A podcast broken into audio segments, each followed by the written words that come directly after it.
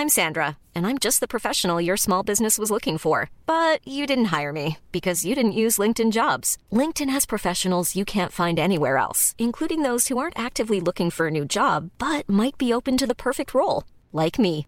In a given month, over 70% of LinkedIn users don't visit other leading job sites. So if you're not looking on LinkedIn, you'll miss out on great candidates like Sandra. Start hiring professionals like a professional. Post your free job on linkedin.com/people today.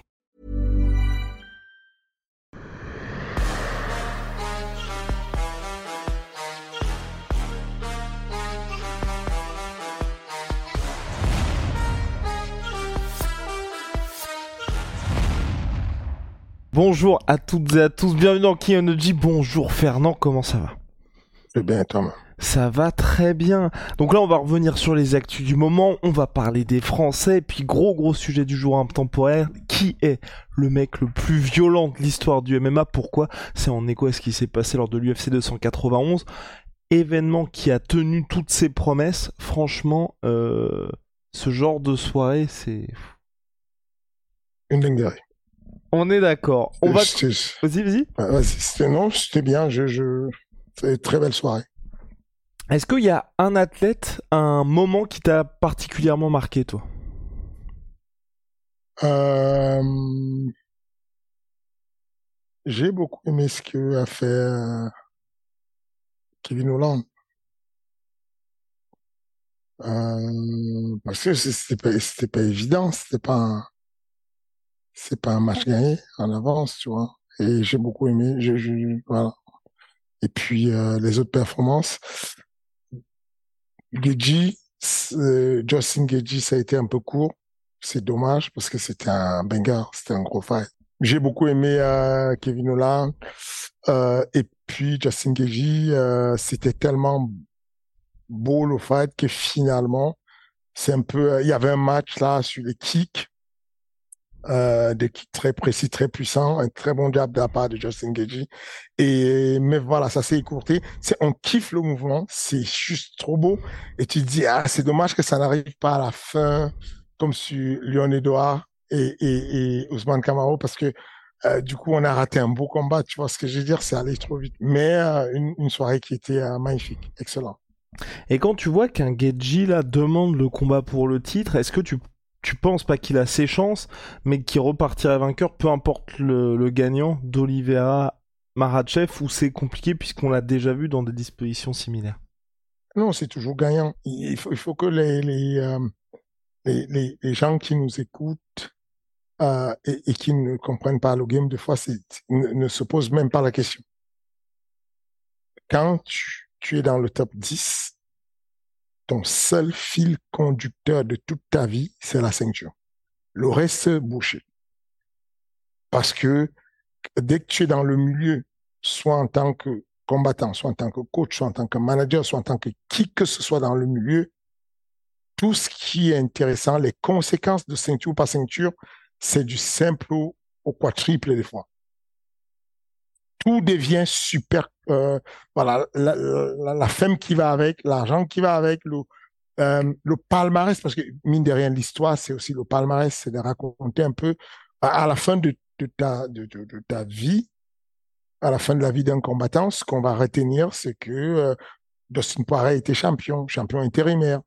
Il, il le dit en presse conférence. Moi, pour moi, champion intérimaire, ça vaut mieux que BMF. Donc, donc, c'est la ceinture la clé de, de tout ça en fait. À partir du moment où tu te retrouves dans la situation de Sean Strickland, tu donnes tout pour aller affronter le champion. À partir du moment où tu te trouves dans, dans, dans la situation de, je sais pas moi, euh, qui euh, Pereira qui vient de battre euh, le Polonais, euh, enfin tout ce que tu veux, c'est le positionnement pour que tu affrontes le prochain champion.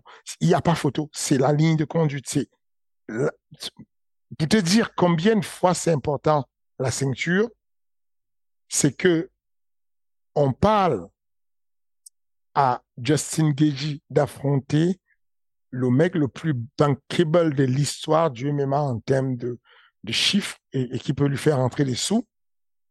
Et il, hésite, il s'en moque un peu. Il dit, bon, là, c'est Connor qui chasse Conor McGregor, qui était le, le le pourchassé, aujourd'hui est à, aller chercher des mecs qu'il va affronter. Et c'est lui qui va demander, par exemple, à affronter euh, euh, euh, Justin Gagey quand Justin Gagey va dire, bon, je sais pas, je sais vraiment pas. Il m'a, il m'a esquivé plusieurs fois. Il ramène la rancœur. En mode, quand il était quelqu'un, il m'a esquivé, maintenant il m'appelle. Bon, tu vois. Et, et, je comprends absolument. Je, je comprends. Ok, ok, ok. Concernant le co-main event, donc c'était Alex Pereira contre Jan Blakovic, premier combat en light heavyweight pour euh, Alex Pereira. Il a tout connu dans ce combat. Est-ce que toi là tu te dis que c'est quelqu'un déjà t'as vu ses progrès en MMA et qu'effectivement il est prêt pour les grosses grosses joutes qui l'attendent? Ou ça peut être compliqué? Non non non, il nous a prouvé qu'il a, enfin, il... tu ne peux pas commencer le combat dans une pire situation dans le cas de Alex Pereira, tu peux pas faire pire que ça. D'avoir un Yann Blaovic qui est frais, qui est dans ton dos, qui est, enfin, tu peux pas commencer avec une, voilà. Mais euh, il, il, a montré qu'il était solide, qu'il pouvait aller. C'est simple. Si Yann Blagovic affronte Jerry Proraska pour la ceinture et il gagne,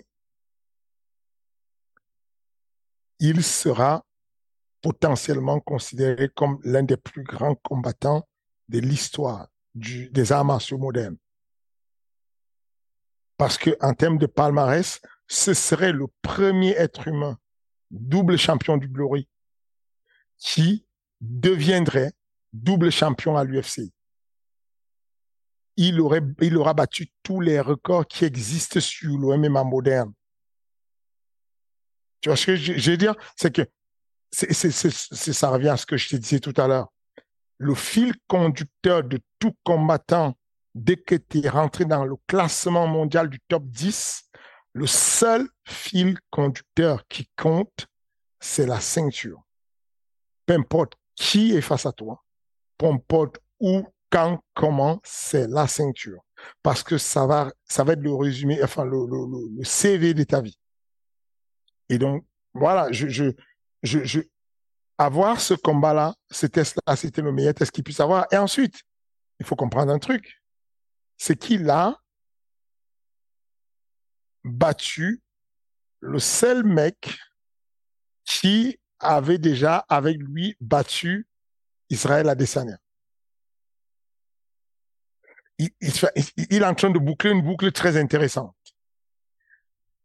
Et, et puis la vérité, c'est que si on t'avait posé la question, si on te pose la question, entre Jerry Prohaska et puis euh, euh,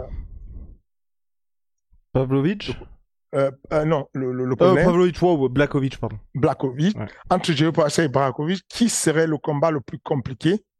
Tu aurais dit instinctivement Blakovic, puisqu'il y a la notion de lutte, il y a la notion de sol, et que c'est compliqué. Il a passé l'épreuve. Il est allé en enfer à la décision. Décision compliquée. Il y a même des gens qui ont parlé du vol. Moi, je trouve pas que c'est un vol. Je trouve que c'était un combat correct et qu'il a marqué beaucoup de points debout. Il a mis beaucoup de jab au corps. Il a beaucoup travaillé. Voilà. Donc, je pense qu'il il, il était bien. C'est exactement ce qu'on veut. C'est qui Le meilleur test que tu peux avoir pour un combattant de ce niveau, un striker de ce niveau, c'est qu'il puisse se mouiller dans toutes ces dimensions et s'en sortir. C'est ça qui est le kiff. Et c'est ce qu'Alex Pereira a fait là, euh, bah, ce samedi justement. Non, franchement, moi il me, moi il m'impressionne hein, parce que oui, effectivement, le combat a été serré, mais euh, là il a affronté peut-être le plus gros test pour lui dans cette catégorie. Et là, c'est vrai que contre Prochaska et même contre euh, s'il venait affronter Jamalil, je pense que c'est plus simple pour lui. Voilà ils, auront du mal à l'amener dans une dimension où ils vont le noyer. Alors, tout est possible sur un combat des MMA, mais, mais, tu sens vraiment que... Euh, parce que Bagovic, c'est un très bon grappleur. C'est un excellent gra grappleur. Et, et, voir ce qu'il a fait, euh, c'est bien. Moi, je pense qu'il a, il a prouvé un truc. Il, il, dorénavant, il fait partie de la classe des, des combattants des MMA. Le chemin qu'il fait, il, a un chemin qui est même encore mieux que s'il avait battu à l'expérience, qui n'avait pas Israël sur le dernier combat. Imagine, il combat Jerry Prohaska, il gagne le combat. Donc il devient le mec qui a été champion à 84, champion à 93, double champion glory. La trilogie devient obligatoire à l'UFC entre lui et Israël Adesanya. Imagine le banger. Et s'il réussit à gagner Israël Adesanya, c'est le GOAT. Fini, échec et mat. Ah, ce, serait complètement fou, Fernand. Est-ce que tu penses, avec il y a beaucoup de questions autour de... pardon, j'ai deux questions. Alex Pereira, déjà, quand tu vois euh, la transition, donc on va dire euh, kickboxing vers MMA, il y a plusieurs écoles. Il y a la tienne, celle de Gene Berman, où c'est justement devenir insaisissable pour ne pas avoir ces, situations-là. Et Alex Pereira, on voit qu'il est beaucoup moins mobile. Est-ce que toi, si t'avais eu un gars comme ça qui était arrivé chez toi, tu te serais dit, oula, il y a peut-être... Euh, enfin, comment? On, voit moins un succès potentiel qu'en ayant une approche à Desania Cyril Gann, tu vois non, je pense que ça dépend toujours des, de, de, mm, du style des personnes. Euh, il y a eu. Euh... Ah, Francis n'était pas très mobile, par exemple, pour toi? Francis n'était pas très mobile, mais il bougeait quand même. Il savait faire, euh, il, savait créer un peu de distance. Il savait, on lui a apporté beaucoup de mobilité. Euh, Cyril ne bougeait pas beaucoup. Hein attention, il ne bougeait même pas. Hein, pour te dire la vérité, quand Cyril est arrivé au MMA Factory, c'était marche en avant. Hein. Sauf qu'à l'époque, il est tombé à l'époque où il y avait un jeune au MMA Factory euh, qui venait de la euh, Europe Top Team euh, où il y a Anthony Dizzy.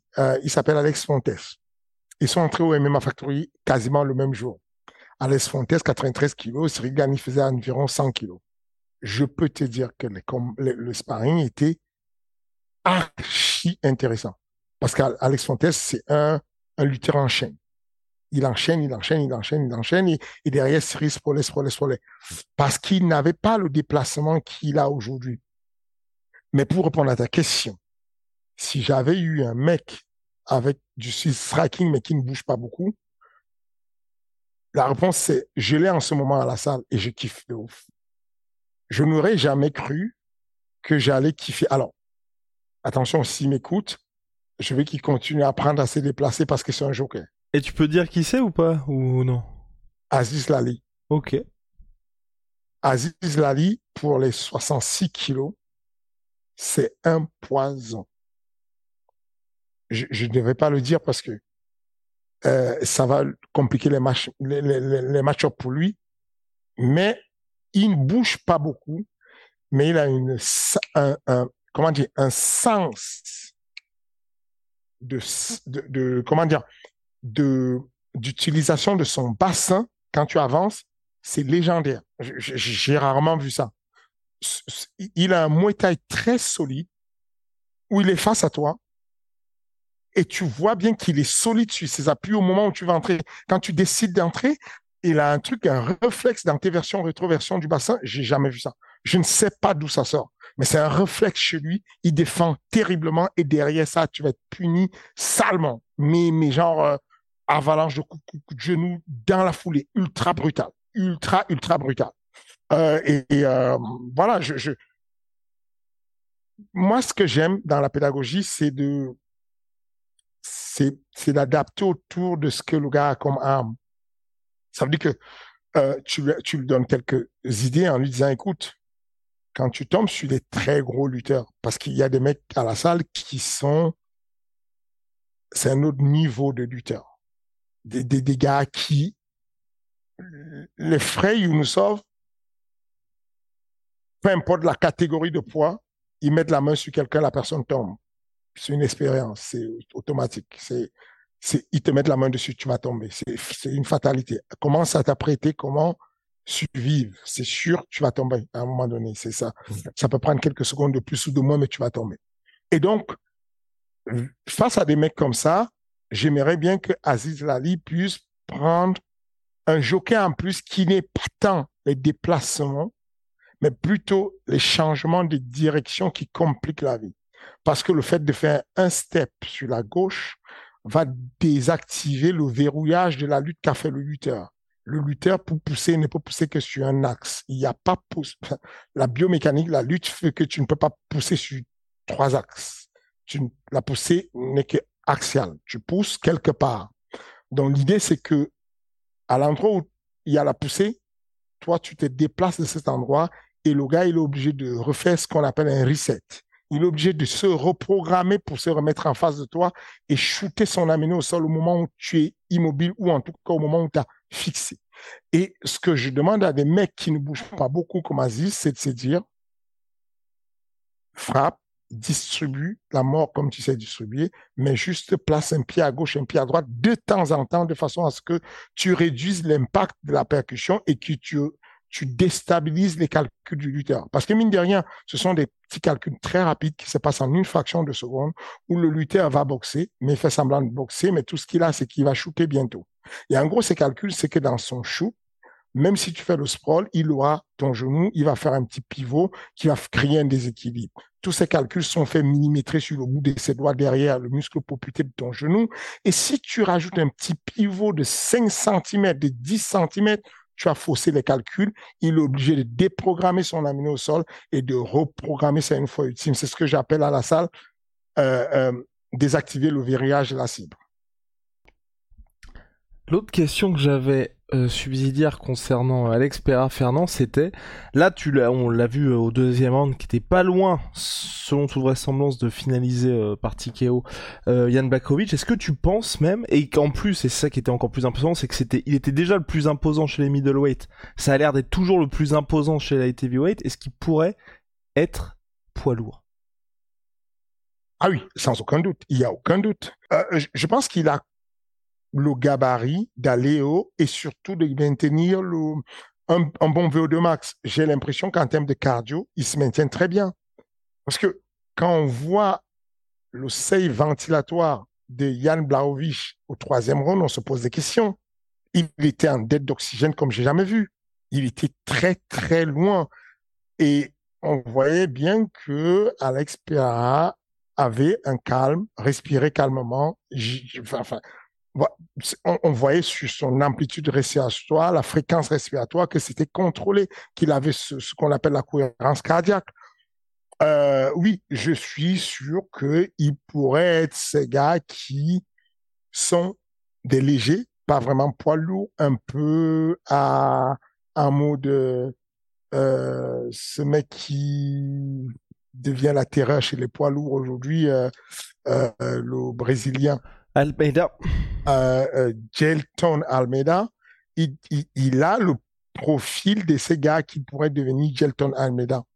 Donc, ça ne m'étonnerait pas qu'à un moment donné, c'est pour ça que je te dis, la trajectoire que prend sa carrière pourrait écrire une histoire parce qu'il a la capacité avec son poids de passer dans toutes les catés et de se faire remarquer dans toutes les catés. Je ne suis pas sûr qu'un poids lourd puisse devenir champion parce que ça ça cogne dur. Et comme essentiellement son combat c'est debout, euh, je ne le vois pas chercher à amener les poids lourds au sol, je ne vois pas essayer d'amener Thomas Spinal au sol. Ça veut dire qu'il va devoir mettre en avant son kickboxing tout le temps chez les poids lourds et c'est une catégorie qui est dangereuse si tu restes debout et que tu n'as pas un niveau de debout sophistiqué. Tu peux te mettre sérieusement en danger. Est-ce que par rapport à, en haut, comme tu l'as dit, euh, ça allait pour Alex Pereira dans le troisième round. Toi, t'as connu une fois, je crois, c'était avec Francis à Denver, un combat où justement qui était en altitude. Comment tu prépares ça? Et comment aujourd'hui tu conseillerais aux gens de préparer un combat en altitude? Parce qu'on voit que c'est pas des conditions habituelles. Et c'est peut-être pour ça aussi que Derek Lewis y allait euh, à fond dès le début dans son combat. Bon, nous, on a, euh, à l'époque déjà, vous avez, vous avez vu la préparation de Cyril, c'était quelque chose de, de, on a, on a posté pas mal de vidéos dessus à l'époque. Euh, parce que c'était une, une, préparation sponsorisée par Reebok et donc du coup ils mettaient beaucoup de moyens pour euh, communiquer dessus. Mais on a vu qu'on avait loué euh, un appareil, on avait loué un appareil qui permettait de faire que Francis s'entraîne dans les conditions d'altitude. En gros, tu as un appareil sur lequel tu peux régler la rarification d'oxygène pour un peu imiter les conditions que tu as quand tu es à, 2000 mètres d'altitude, à 3000 mètres d'altitude, en, fonction de ce que tu veux. Tu as des boutons, tu vas juste les régler, tu vas brancher un tuyau euh, euh, pour que le gars puisse respirer. Et puis, euh, sur le doigt, il y a euh, un petit appareil qui va mesurer la saturation pour comprendre où vous en êtes en termes de saturation euh, et, capter le, seuil, euh, le seuil ventilatoire et puis les échanges gazeux qui se passent. Donc, en fonction de vos, en gros, il faut commencer à faire l'entraînement trois semaines en avance, deux semaines en avance. Le protocole dit qu'il faut au minimum deux semaines d'adaptation et qu'il faut et qu'il faut que cette adaptation puisse suivre euh, puisse rester très proche du combat parce que la désadaptation se fait très vite. Ça veut dire que si tu veux continuer à avoir les bénéfices euh, de, ce truc-là, il faudrait que tu ailles euh, entre le moment où tu passes de l'appareil quand tu es sur une, zone comme nous, on n'a pas d'altitude à Paris, et que tu arrives à Denver, il faut que tu y arrives dans la même journée rapidement avant les, voilà, que tu, avant les 48 heures et que tu puisses te ré, réadapter rapidement ce que tu as comme euh, est entraîné du coup dans l'atmosphère de ton combat. Euh, bah, c'est ce qu'on a fait, c'est juste simple. Et puis aujourd'hui, il y a beaucoup plus que ça. Il y a, il y a des questions dans lesquelles tu peux dormir. Tu peux t'acheter en ligne euh, des questions, des questions, des sacs en fait, euh, des, espèces de des petites chambres qui ont une fermeture hermétique où il y a de l'oxygène à l'intérieur produit par une machine qui va donner la dose d'oxygène que tu veux.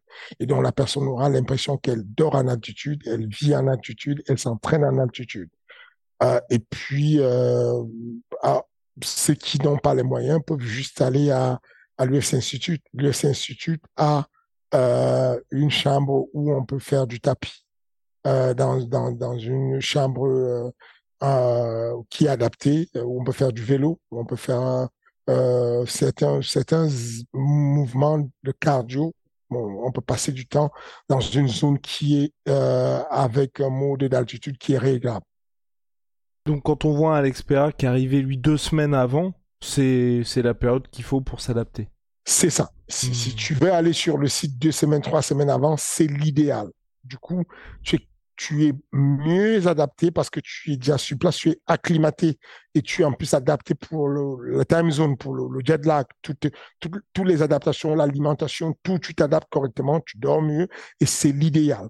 Maintenant, si tu n'as pas les moyens d'y aller tôt, sur place, tu pourrais trouver un moyen de... Puisque le principe, c'est simple, c'est qu'en altitude, euh, il y a moins d'oxygène et qu'en altitude, tu, consommes, tu brûles beaucoup plus d'oxygène et donc tu respires mal. Et donc, rapidement, les gens sont ultra fatigués. Pour, simplifier ce, que j'essaie de dire c'est juste de dire, on va donc organiser des conditions comme si tu étais en altitude, mais sauf que comme l'air ici n'est pas la même, on va soit te mettre dans un caisson, soit te brancher avec euh, un, un, appareil qui va produire de l'oxygène, qui va filtrer l'oxygène normal de la vie de tous les jours et te donner la petite quantité d'oxygène qui est donnée quand tu es en altitude. Voilà un peu le principe. Et quels sont les bénéfices pour les gars qui vont, tu sais, par exemple, faire un camp d'entraînement en altitude et puis ensuite qui reviennent à une surface normale? C'est quoi? C'est que tu vas être beaucoup plus, enfin, forcément, je sais pas en termes de cardio ou de dépenses énergétiques. Non, c'est juste que le corps il s'adapte. Comme il y a peu d'oxygène, il va fabriquer plus de, globules, euh, de globules rouges, il va, plus, il va fabriquer plus de globules qui vont véhiculer l'oxygène et qui vont faire circuler l'oxygène et qui vont permettre que l'échange gazeux soit beaucoup plus, il y ait plus d'apport. Et donc, cette augmentation de ton taux de globules va se ressentir dans ton entraînement pendant quelques jours. Parce qu'aussitôt que tu redescends au niveau de la mer, bah, rapidement, tout se dissipe très rapidement, le corps se réadapte au niveau de la mer. Donc, tu montes en altitude, tu t'y entraînes, tu t'y entraînes, tu, tu, vas à fond romeu, tu vas où tu veux, tu t'entraînes et quand tu ressors, il faut que tu partes de là pour aller à la compétition directement et que tu puisses bénéficier de l'adaptation que ton corps a fait pour cette, à, cette attitude-là. Got it, got it. Maintenant, Fernand, le gros sujet de la semaine, c'est les Français. Là, en ce moment, moi, j'ai l'impression qu'il se passe quelque chose parce que il y a des signatures massives de la part de l'UFC. Certes, ce n'est pas la carte UFC Paris la plus euh, ronflante en termes de nom, mais on voit que l'UFC investit sur le futur, investit sur ses Français pour la suite. C'est une très bonne nouvelle, mais Fernand, et c'est pas un petit mais, nous sommes tous les deux victimes d'une campagne de harcèlement, parce que oui, les gens veulent savoir qu'est-ce qui se passe pour le Lazy King. Les gens, je pense que toi, t'as reçu une tonne de messages, ils voulaient avoir euh, une, update sur la situation.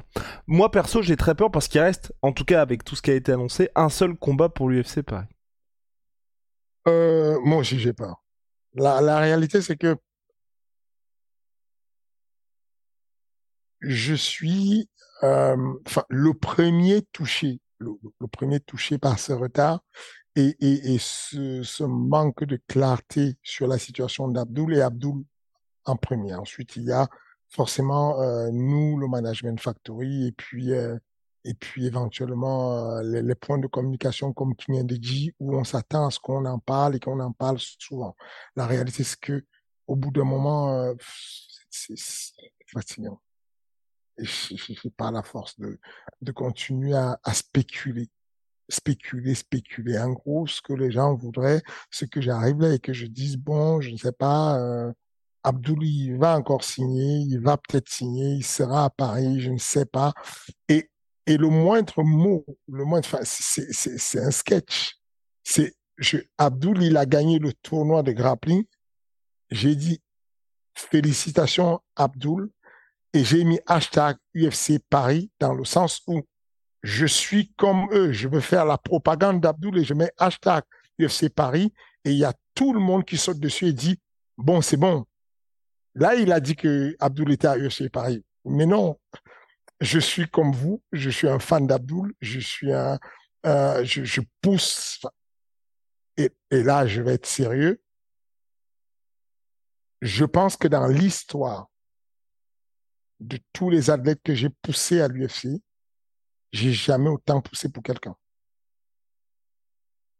Enfin, je, voilà. Donc, je, suis, je suis, euh, si ça ne se faisait pas, je serais gravement déçu. Parce que, euh, parce qu'il le mérite, parce que, euh, parce que je ne comprends pas, mais ça, c'est pas nouveau pour moi il y a beaucoup, ça fait très très longtemps. Avec, le temps, quand tu viens d'arriver et que tu es un jeune manager et que tu ronfles un peu, euh, tu es content, tu sais pas ce qui se passe. Tu penses que tu as compris l'algorithme en fait de l'UFC, mais tu ne comprends pas. Pour vous donner un exemple, c'est juste, voyez les personnes qui m'écrivent sur Ares et qui souhaitent des fois que Benjamin ou moi on mette un tel ou un tel Ares et des fois, les personnes disent, mais pourquoi tu ne comprends pas? Lui, il est là, il vient de Lyon, il vient du nord de la France, il représente, franchement, s'il vient, il va, va faire des dégâts, c'est un bon combattant, euh, machin. Et toi, tu es là, tu dis, je ne peux pas le prendre parce que sur mon roster, j'ai déjà un quota de Russes qui est là, j'ai un quota de Brésiliens là, et donc je dis à tous les, les, les, les managers, à partir maintenant, ne me parlez pas d'un mec venu de l'Amérique latine, Costa Rica, machin, je n'en veux pas. Pas, pas que j'ai un problème avec eux. Le quota que j'ai dans l'organisation est déjà énorme parce que c'est toujours une affaire d'offres et de demandes. Ne me parlez pas des Russes, parce que des, Russes, en tout cas des Caucasiens qui ont 14-0, 17-0, 20-0, 22-0, j'en ai à l'appel. J'ai tous les gars qui devaient combattre à l'ECI qui se présentent devant reste et qui disent je veux combattre. Et donc, je, ne peux pas. Je, je, peux prendre des gars qui sont des russophones, mais qui ont euh, une identité euh, Schengen de l'Europe, qui ont une identité hollandaise, qui ont une identité euh, suédoise, parce qu'il y aura un, public qui va suivre et parce qu'il y aura la télévision qui va payer les droits de télévision. Je peux pas prendre tous les Russes parce que j'ai plus de place. Ensuite, les, les, les, les, Brésiliens, pareil, il y en a à l'appel. Donc, c'est la même situation qu'on a où on s'est dit, bon, je vais, je vais remontrer, enfin, les cette conversation que j'ai avec toi, c'est une conversation que j'ai avec Abdoul. Hein. C'est que j'ai des conversations comme ça souvent avec Abdoul. Euh, on, on, en parle avec les collègues, que ce soit euh, Clément Marcous, que ce soit euh, Ben Kassem, enfin tout ce qui est autour de l'entourage d'Abdoul tout. On parle beaucoup, on, se fait des réunions, on discute. Qu'est-ce qu'ils veulent en fait?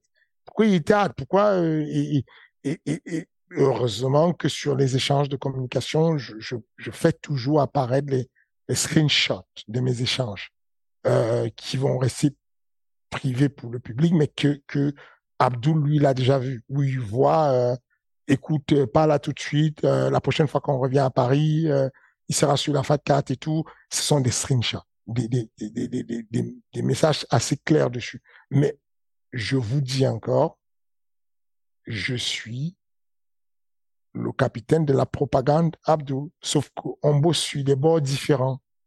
Vous, les collègues, vous êtes en train de travailler pour Abdul en surface sur les réseaux sociaux. Moi, je peux pas le faire. Je peux pas passer mon temps à faire la campagne sur Twitter en disant Abdul à l'UFC, Abdul à l'UFC. Mais la même chose que vous faites, je le fais en douce de l'autre côté, de tous les côtés, sur toutes les phases possibles. Donc, je vous prie de me croire que quand je vous dis, quand je dis dès le début en disant, euh, après ça, Abdul, il n'a plus rien à faire à, Reste, quoi. Enfin, il, n'a plus rien à faire à Reste. Il a, il, n'a plus sa place là. Il a un niveau qui est trop fort. Et ce serait bien qu'il soit à l'UFC. À partir de ce moment, ça a commencé depuis, tu vois. Et, et puis, je n'aurais jamais, euh, je, je, je, je, ne, je, je, jamais, je ne comprends pas là. Actuellement, on est à quoi, en moins de trois semaines et on n'a pas encore Abdoul qui est, euh, je n'ai pas encore reçu le contrat d'Abdoul, donc je suis comme vous. Je suis inquiet de ouf, mais à quoi ça sert que je te le dise? À quoi ça sert que je le dise aux collègues? Je me dis juste, Fernand, ferme ta bouche et attends. Il y a que le résultat qui compte. Est-ce qu'on aura le contrat d'Abdoul? Euh, voilà, on l'aura. Est-ce qu'on ne l'a pas? Ben, on va s'adapter, on va faire autre chose. C'est aussi simple que ça. Mais, croyez-moi que ça m'attriste beaucoup. Et, malheureusement, je peux rien. Et, avec le temps, en tant que manager, tu commences à, à comprendre un peu que les algorithmes de toutes les organisations, tu ne peux pas maîtriser le pour du comment, de comme, enfin, j'ai, c'était, j'ai, j'ai vécu une chose pareille avec, euh, avec euh, Karl Amoussou à l'époque. Euh, Karl Amoussou, j'ai, je suis allé très loin pour essayer de, de, de signer. C'est que je suis arrivé à faire un accord avec le, président du, du Grand Ball. I'm Sandra, and I'm just the professional your small business was looking for. But you didn't hire me because you didn't use LinkedIn jobs. LinkedIn has professionals you can't find anywhere else, including those who aren't actively looking for a new job, but might be open to the perfect role, like me. In a given month, over 70% of LinkedIn users don't visit other leading job sites. So if you're not looking on LinkedIn, you'll miss out on great candidates like Sandra. Start hiring professionals like a professional. Post your free job on linkedin.com/people today. Pour que euh, il puisse avoir un co-management et que Grand Ball le mette à l'UFC si moi j'avais un problème. Et il a, dans la clé, c'était il fait un combat au Warrior pour la ceinture, il devient champion. À partir de là, Grand Ball le pousse à l'UFC avec moi. On a tout essayé, mais tout essayé. Et par rien pour... à faire. Et justement, pour Karl, qu'est-ce qui a coincé selon toi? Je ne saurais jamais. Je te promets que la question que tu me poses là, je l'ai posée à d'autres euh, managers. Je l'ai posée à. On est d'accord que le Cage ne sont plus, le management de Grand Ball n'est plus à, ils n'ont plus rien à prouver en termes de signer des mecs à l'UFC. Quand je me suis rendu dessus, c'est que je me suis dit, bon, j'ai, une dizaine de gars à l'UFC, mais ce mec a passé à l'UFC une, une cinquantaine de mecs, parmi lesquels Joanna Jezesik, parmi lesquels Conor McGregor, parmi lesquels, il y a plein de mecs qui sont passés par là et qui sont arrivés à l'UFC. Donc, je me dis dans ma tête, bon, euh, il, va pouvoir avoir une solution pour Kalamoussou. Mais non, rien n'a été fait. Enfin, on se voyait, on fait des réunions et il me dit, je ne sais pas, je comprends pas, j'ai pas de réponse. Je, il n'est pas intéressé, je ne sais pas ce qu'il veut. Et, on te parle de l'époque où Kalamoussou était euh, le numéro un en Europe. Donc euh, voilà, c'est resté comme ça. On n'a jamais su pourquoi. J'espère que ce ne sera pas la situation pour Abdoul. euh, parce qu'il mérite beaucoup plus. Mais rassurez-vous, il est le premier euh, qui est euh, déçu du fait qu'il n'est pas, il ne soit pas encore entré par la grande porte. Euh, et, et, et le nombre de fois où il a carrément dit bon, tu sais quoi, Fernand, ils m'ont saoulé, puis on va ailleurs. Et puis je dis non, on, va patienter. Le matchmaking dessus est un peu lent, euh, la construction de la carte est lente, on va patienter. Et puis, euh, et puis, sait-on jamais, et puis voilà. Mais, euh, mais la réalité, c'est que je, je ne peux pas t'expliquer, je peux rien dire pour ne pas dire des conneries. Je préfère ne pas en parler et jusqu'à ce que j'ai la réponse finale. Petite parenthèse là-dessus, il se passe quoi aujourd'hui avec l'UFC, avec l'annonce ou en tout cas construction des cartes? J'ai l'impression que c'est hyper tardif. Par exemple, l'UFC 293, donc euh, qui a lieu une semaine après l'UFC Paris, on n'a pas de main event pour l'instant. C'est une folie totale. Je, ne vais pas dire ce que je pense. non, ce que je sais, ce que des collègues, parce que le matchmaking a, je converse avec trois niveaux différents du matchmaking. Sean Hunter Mick. Et ils ont chacun les méthodes de travail. Et, donc, entre les collègues, euh, ils, peuvent trouver que l'un est plus rapide que l'autre. Et tu ne vas pas comprendre. Donc, euh, je, je, ne sais pas. Je ne sais pas exactement. Je sais juste que au moment où on n'a pas encore terminé la FAT 4 et où on attend encore des noms, on est déjà en retard pour certains ces médicaux. Tu vois, Cyril Gann a été annoncé le premier. Au moment où on annonçait, donc, au moment où, donc c'est Inter qui valide Cyril Gann. Au moment où Shen annonçait William Gomis, le service médical de l'UFC Paris 2 me réclamait déjà tous les dossiers médicaux de Cyril on était déjà en retard sur le choix de la tenue, euh, l'état des, des, des, des tout ce truc administratif. Et tu te dis, quand ils signent des mecs en dernière minute, alors qu'ils ont des... Quand ils construisent la carte de l'UFC 293 ou 291, alors que l'UFC Paris n'a pas encore été construite, comment ils font? Quand ils font le matchmaking et ils terminent le matchmaking de l'UFC Abu Dhabi. C'est quasiment terminé, la carte. Pendant que Paris n'est pas encore terminé. donc, on a, nous, moi, j'espérais avoir, euh, je, pensais sur le calcul avoir euh, 4-5 mecs sur Paris, mais on a dispatché avec Nassoudine Imavov qui se retrouve euh, du côté d'Abu Dhabi, avec Daria qui se retrouve du côté de, euh, de, de Las Vegas, en début octobre. Donc, du coup, on a, on a un peu nos athlètes qui sont dispatchés. Mais je t'ai dit que j'ai le dossier médical, j'ai les papiers médicaux de, de Daria qui sont déjà avancés. J'ai les papiers de Nassoudine Imavov qui ont déjà commencé à avancer. J'ai déjà la, les tickets de pré-vente de l'UFC à Abu Dhabi. J'ai déjà reçu le lien pour acheter les tickets moins chers pour les combattants et, les,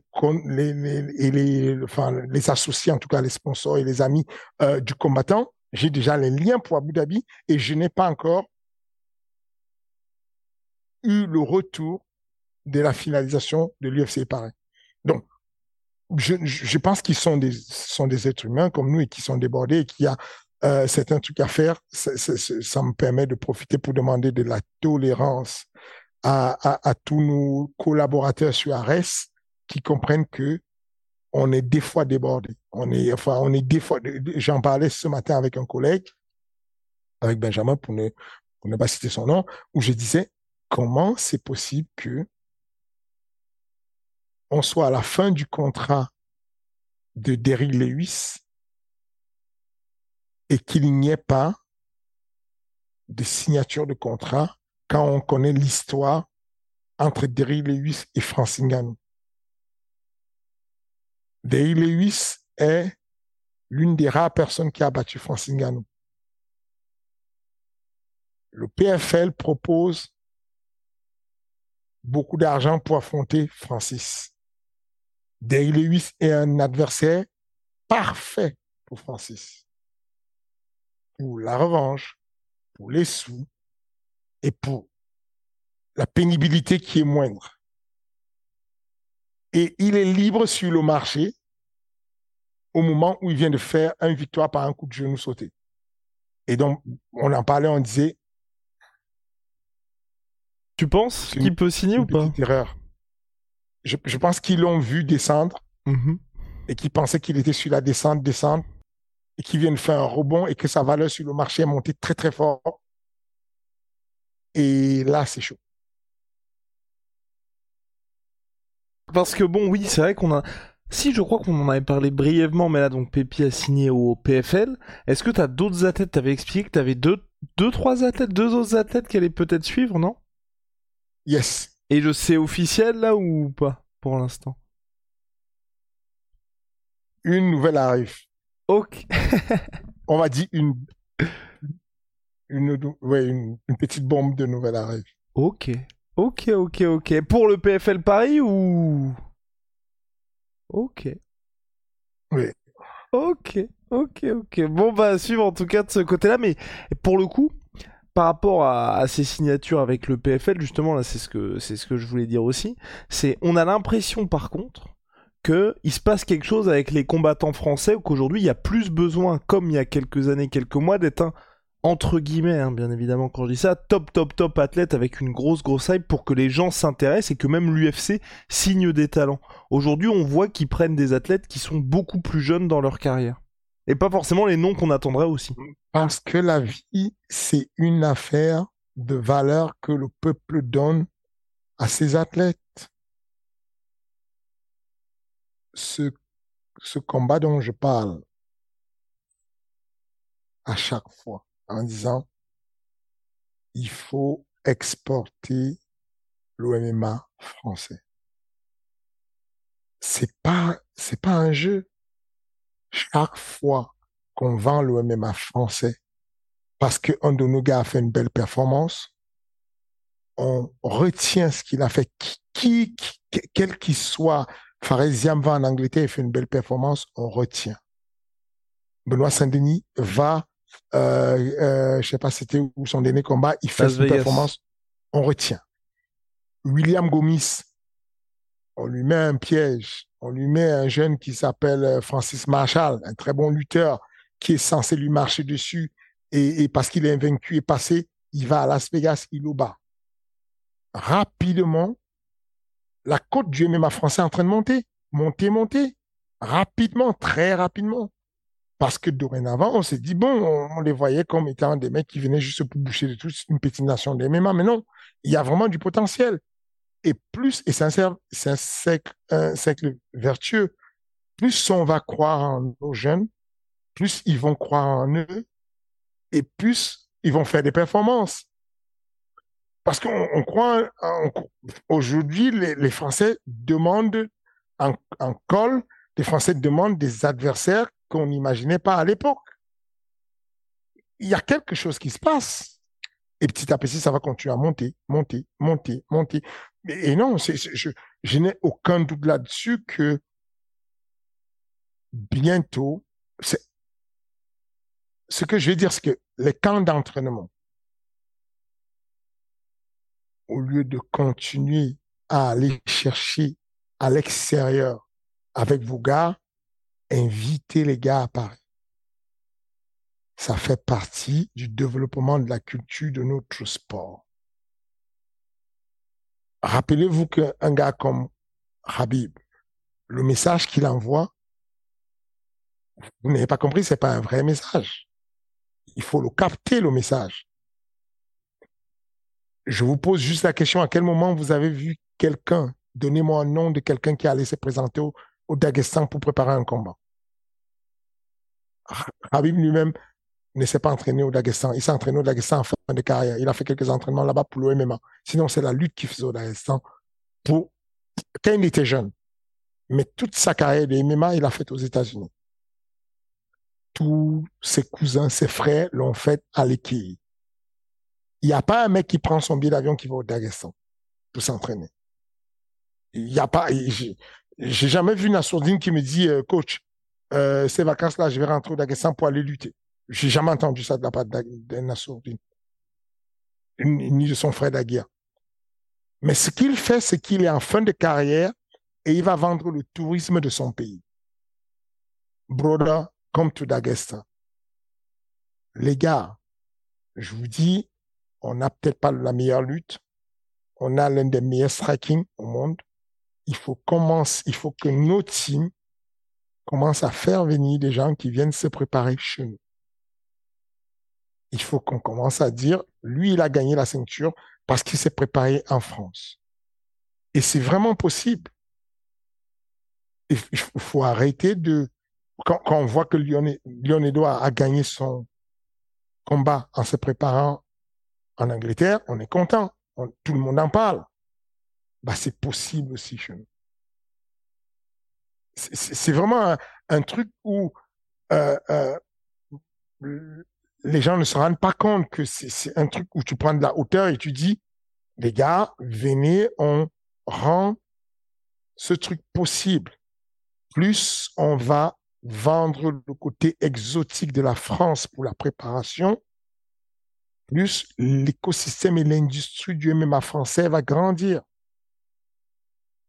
Tu penses qu'on pourrait avoir, c'était je crois le plan initial hein, de l'UFC pour 2023, deux événements en France. Est-ce que tu penses que ce sera possible l'année prochaine ou ça va toujours être... Aujourd'hui, est-ce qu'on est toujours au point où le nombre d'événements en France est quand même intimement lié au résultat de Cyril et que si un événement en France, c'est forcément Cyril qui est main event? Pour le moment, c'est le cas parce que Cyril est encore euh, la locomotive, parce que euh, quoi qu'on dise, il, est bien, bien, bien avancé. C'est de très, très, loin. Oui, de très, très loin. C'est que c'est très, très, les gens ne se rendent pas compte, en fait, quand ils parlent de, enfin, attention, Manon Fioro, classé numéro un, c'est quelque chose. C'est une, une, mini locomotive à son niveau. Mais la, la, notoriété, la notoriété, c'est juste ça. C'est qu'à partir du moment où, à partir du moment où un, un, mec comme Dustin Poirier, Just, euh, euh a croisé Conor McGregor, il a puisé une certaine notoriété. À partir du moment où il, a croisé Habib, même si le combat n'a pas été long et qu'il s'est fait étrangler, il a apporté une certaine notoriété parce qu'il a puisé cette notoriété-là de, de, de C'est un peu le même principe. C'est que les deux combats qui ont été des combats très durs pour Cyril, euh, Francis Ganou et John Jones, lui ont donné une dimension internationale énorme. Et donc aujourd'hui, ça reste une locomotive et pour le moment, mais très rapidement, en fonction, tu vois, l'UFC Paris qui arrive là peu importe le résultat, c'est pas tant le résultat qui compte, c'est l'ambiance qu'on va mettre là-dedans. Si tous les gars arrivent et ils mettent le feu, que le public est en feu et que l'UFC est débordé de demandes, bah forcément, ils vont créer quelque chose. Alors, si, bien entendu, si Cyril gagne et écrase son adversaire, bah, il y a plus de chances encore pour qu'il y ait un, UFC numéroté l'année prochaine. Et donc, qui dit UFC numéroté dit qu'il y aura deux UFC, un fanat et un numéroté dans la même année. Donc, c'est possible, c'est fort possible. Surtout que si le plan de Thomas Pinal marche, c'est un banger. France-Angleterre, c'est une dinguerie. C'est un truc d'adulte. Ça va être une tuerie. Parce que euh, tu as des match-ups de fou à faire. France-Angleterre, tu as des match-ups de fou en faire. Et le, clou du spectacle, c'est une folie. Donc, euh, ouais, je, je pense que c'est possible. On n'est pas loin. C'est juste un effort collectif de se dire, chacun fait son boulot à sa manière et surtout, on vend le MMA français. C'est ça qu'il faut vendre. C'est, on vend le, le MMA français j'ai beaucoup aimé le discours de Farasiam qui disait dans une, vidéo, euh, ah, alors c'était un documentaire, je crois, où il y avait deux, deux parties.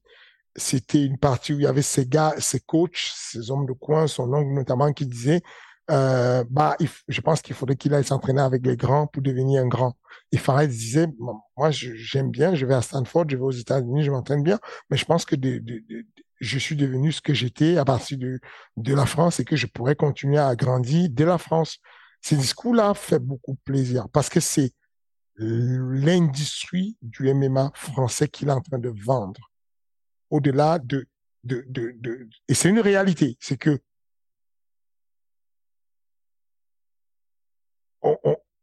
si vous ne faites pas ça, il y a personne qui va vendre votre pays pour vous. Il y a, y a personne qui va venir vendre le MMA où vous le faites pour vous. Il va falloir le vendre à un moment donné. Et si vous avez besoin de l'aide de d'autres personnes pour vous élever, appelez les gars, ils sont chauds. Vraiment, euh, ouais, invitez les gars, ils sont chauds. Et puis, euh, et puis voilà. Alright. Dernier sujet, Fernand. Justin Gagey 12 combats, 12 bonus à l'UFC. Dans toute l'histoire du MMA, est-ce qu'il y a un mec où tu te dis il est plus violent, plus intense que Justin Gagey et des mecs qui t'ont marqué en particulier? On parle pas forcément de, de titres ou de. Tu vois, des moments des... où tu t'es dit ouh. Deux mecs. Alors Pour moi, les hommes les plus violents du MMA, en numéro 3, je mets Justin Gagey. Euh, euh, par la complémentarité qu'il apporte sur sa manière de combattre. Il est vraiment dans le business de la violence. Son business, c'est d'apporter la violence aux gens, d'une manière ou d'une autre. Tout ce qu'il fait, il veut, le faire de manière violente. Et puis, en numéro 2, je vais mettre un, un, mec qui est pourtant, il a fait des... Euh, c'est pour ça que j'ai bien aimé que tu puisses mettre le cadre en disant pas pour ses performances et pas pour ses titres, je vais mettre Tokino Palares. C'est une terreur. et là, au sens propre, hein, pour le coup. Oui, c'est une terreur. Moi, pour, pour, pour, pour, que vous compreniez, Tokino Palares, c'est ce monsieur-là qui, à un moment donné, a été viré de l'UFC parce que pour intégrer et s'aimer la terreur dans le cerveau de tous les gars, de, ses adversaires et de tous les gars de sa division. Il gardait les clés le plus longtemps possible jusqu'à ce qu'il casse la jambe, qu'il casse une cheville, qu'il casse un talon. Et du coup, il est devenu une vraie terreur.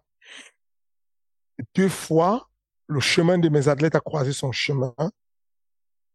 Et vraiment, quand on t'annonce que ton élève va affronter Tokino Palares, tu te chies dessus littéralement. Et pourtant, le mec n'est pas si fort. Enfin, il n'est pas, il est moyen en boxe, il n'est pas bon en boxe. Mais sauf que tu sais que le combat entre ton Kino Palares et ton élève prend 70% de chance de finir avec six mois d'hospitalisation, en tout cas six mois d'handicap parce qu'on lui a pété, exposé tous les ligaments du genou.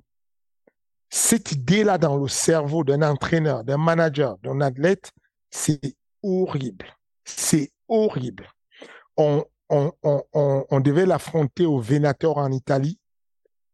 Carla Moussou nous a proposé le combat et j'ai demandé à ce que l'arbitre central pour le combat soit Magodard.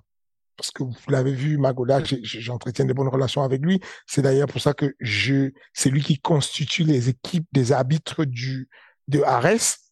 Parce que Magoda, il est très autoritaire. D'ailleurs, je l'ai, on, est devenu amis.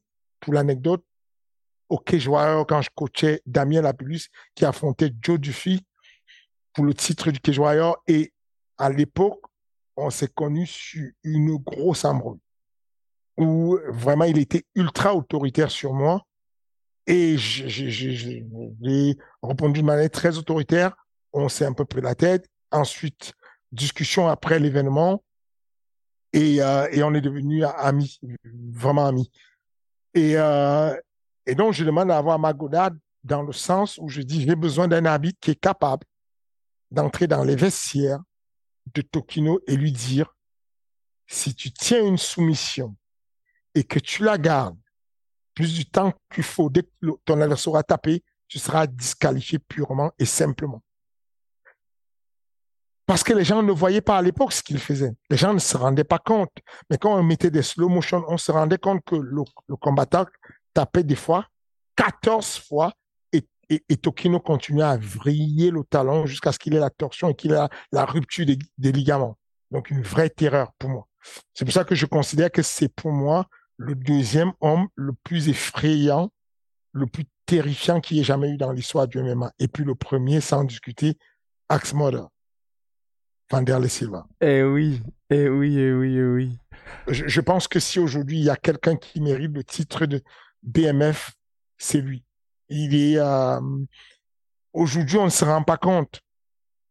On regarde un peu euh, les vidéos d'après quand il, il n'était plus le même, il avait été opéré du nez, il parlait avec le nez, on ne comprenait pas enfin, on, on se rappelle plus de ceux qui n'ont pas vécu la bonne époque de la violence de ce monsieur. C'était quelqu'un de possédé. Je n'ai jamais vu une telle violence incarnée. C'était le, combat commençait, l'intensité qu'il mettait au pride quand il fixait son adversaire et qui, et qui tournait sa tête comme ça, il le regardait. Enfin, c'était un truc du, moi, en tant que spectateur, j'avais la chair de poule de mon, de mon, de mon canapé. C'était d'une violence inouïe. Et, et, et, chaque fois, chaque action qu'il faisait montrait la détermination à détruire, à nuire, à annihiler. Aïe aïe aïe, eh, tu nous l'as bien vendu hein, parce que c'est avec Vanderlei Silva à l'époque, je crois d'ailleurs c'est lui qui a la plus grosse série de victoires euh, du Pride, je crois que c'est 20 victoires consécutives, quelque chose comme ça. Enfin bref, c'était quelque chose. Mais il avait il avait ce qu'on appelle l'effet Tyson. Il avait battu tout le monde avant que le combat ne commence. Mhm. C'est impossible de rester devant un mec qui envoie une telle terreur. Il a fait de son fonds de commerce la terreur. D'ailleurs, l'une des vidéos que j'ai envie de qu'on travaille dessus, c'est un débrief sur le combat de, de, de, de, de, la bagarre entre Charles Sonnen et, et Vanderlei Silva.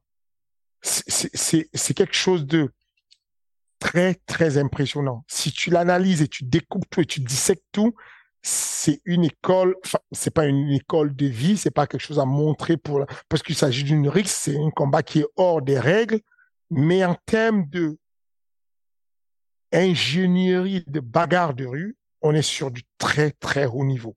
J'ai rarement vu deux êtres humains aussi, euh, aussi intelligents dans les choix de mouvements de bagarre de rue. C'est, donc, il y a un Vanderlei qui est un instinctif, qui est une boule et qui va, qui, va aller en mode voyou. Et puis, il y a un autre qui, tu, le sous-estimes quand ça commence, mais dans son langage, c'était au TEF, hein, c'était pour, euh, remettre le contexte, c'est lors du TEF où ils sont chacun responsable du, du, coach Brésil pour Vanderlei et du coach euh, Amérique pour Shell Sonnen. Et tu as Shell qui a une stratégie où il ne peut pas se mettre en danger en bagarre. Les coups, euh, ce qu'on appelle les second punch ou second punch, où tu es surpris par un coup, ne peuvent pas lui arriver. Parce qu'il a une stratégie de communication où il va parler à Vanderlei et tu sens qu'il a ses mains qui sont là et il va faire comme si, donc il croise les mains ici, mais c'est une stratégie. Ce n'est pas pour croiser les mains, c'est une attitude pour préparer la frappe qui va venir. Il sait que Vanderlei est une boule. Il sent les choses monter dans l'intonation de la voix de Vanderlei, dans la manière dont Vanderlei est en train de respirer. Là, il y a ici là euh, les, deux grosses artères là qui vont battre en fonction de l'amplitude respiratoire et du volume respiratoire et, et, même de la fréquence respiratoire. Et de là, tu peux voir si la personne qui est en train de discuter avec toi est en train d'avoir un mensonge.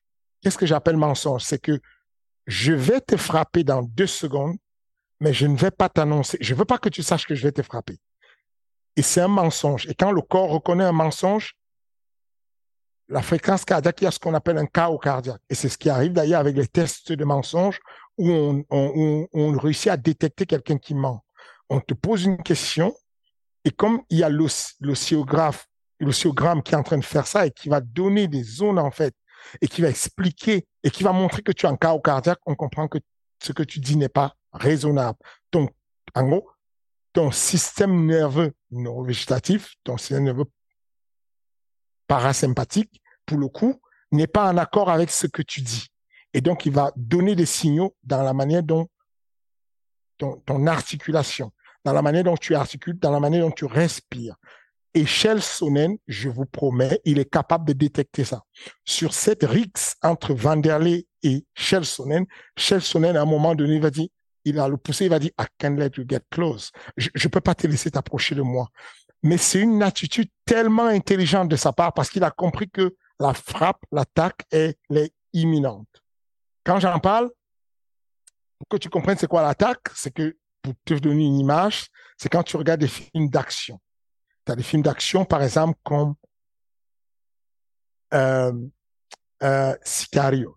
Sicarios, voilà. Et tu vois, il y a un moment donné, quand ils arrivent sur la barrière, la frontière, là, il y a des voitures qui doivent passer, et le responsable du commando qui rentre aux États-Unis avec un, chef mexicain qu'on a enlevé dit, si ça doit se passer, c'est ici que ça va se passer. Parce qu'il y a un bouchon, on est coincé. Et à un moment donné, il va dire, Impala red on the left. Il parle d'une voiture rouge qui arrive sur la droite. Donc, on sent que le danger arrive. Et il y a un mot technique chez les soldats où on dit contact. Contact veut dire on y est. Et, ils disent gun. Ça veut dire on y est, c'est imminent. Ça va, ça, ça, va, ça va. Dans deux secondes, ça va tirer sale. Et c'est ça que tu vois dans l'attitude de, de, de Il a un mode, OK, contact imminent. J'ai plus le choix. Ou je le repousse en premier ou je prends une pêche. Il le repousse et dans la foulée, l'autre va balancer une pêche et il va faire cette amenée au sol qui n'est pas vraiment une amenée au sol. C'est une amenée au sol protective. Parce que je me mets en boule, j'amène au sol, je suis sur lui et, et, voilà. Bon, je me suis perdu un peu sur. Je suis tellement passionné par cette histoire de Vanderlei que les gens qui sont de la nouvelle génération ne se rendent pas compte, mais je vous dis, vous voulez voir le bad motherfucker qui existe aujourd'hui en termes de combat, repartez dessus et vous allez comprendre pourquoi je mets Vanderlei numéro un de toute catégorie. C'était euh, c'était quelque chose. Ah, c'était la belle époque, Fernand. On a fait le tour pour cette semaine pour King Energy, divisé en trois parties, un peu sur les actus, un peu sur un gros sujet avec nos Français qui montent, et puis là, retour dans le passé avec Vanderlei Silva. Fernand, merci beaucoup. On se retrouve à chaque fois la semaine prochaine et Sweet Good Job sont de retour.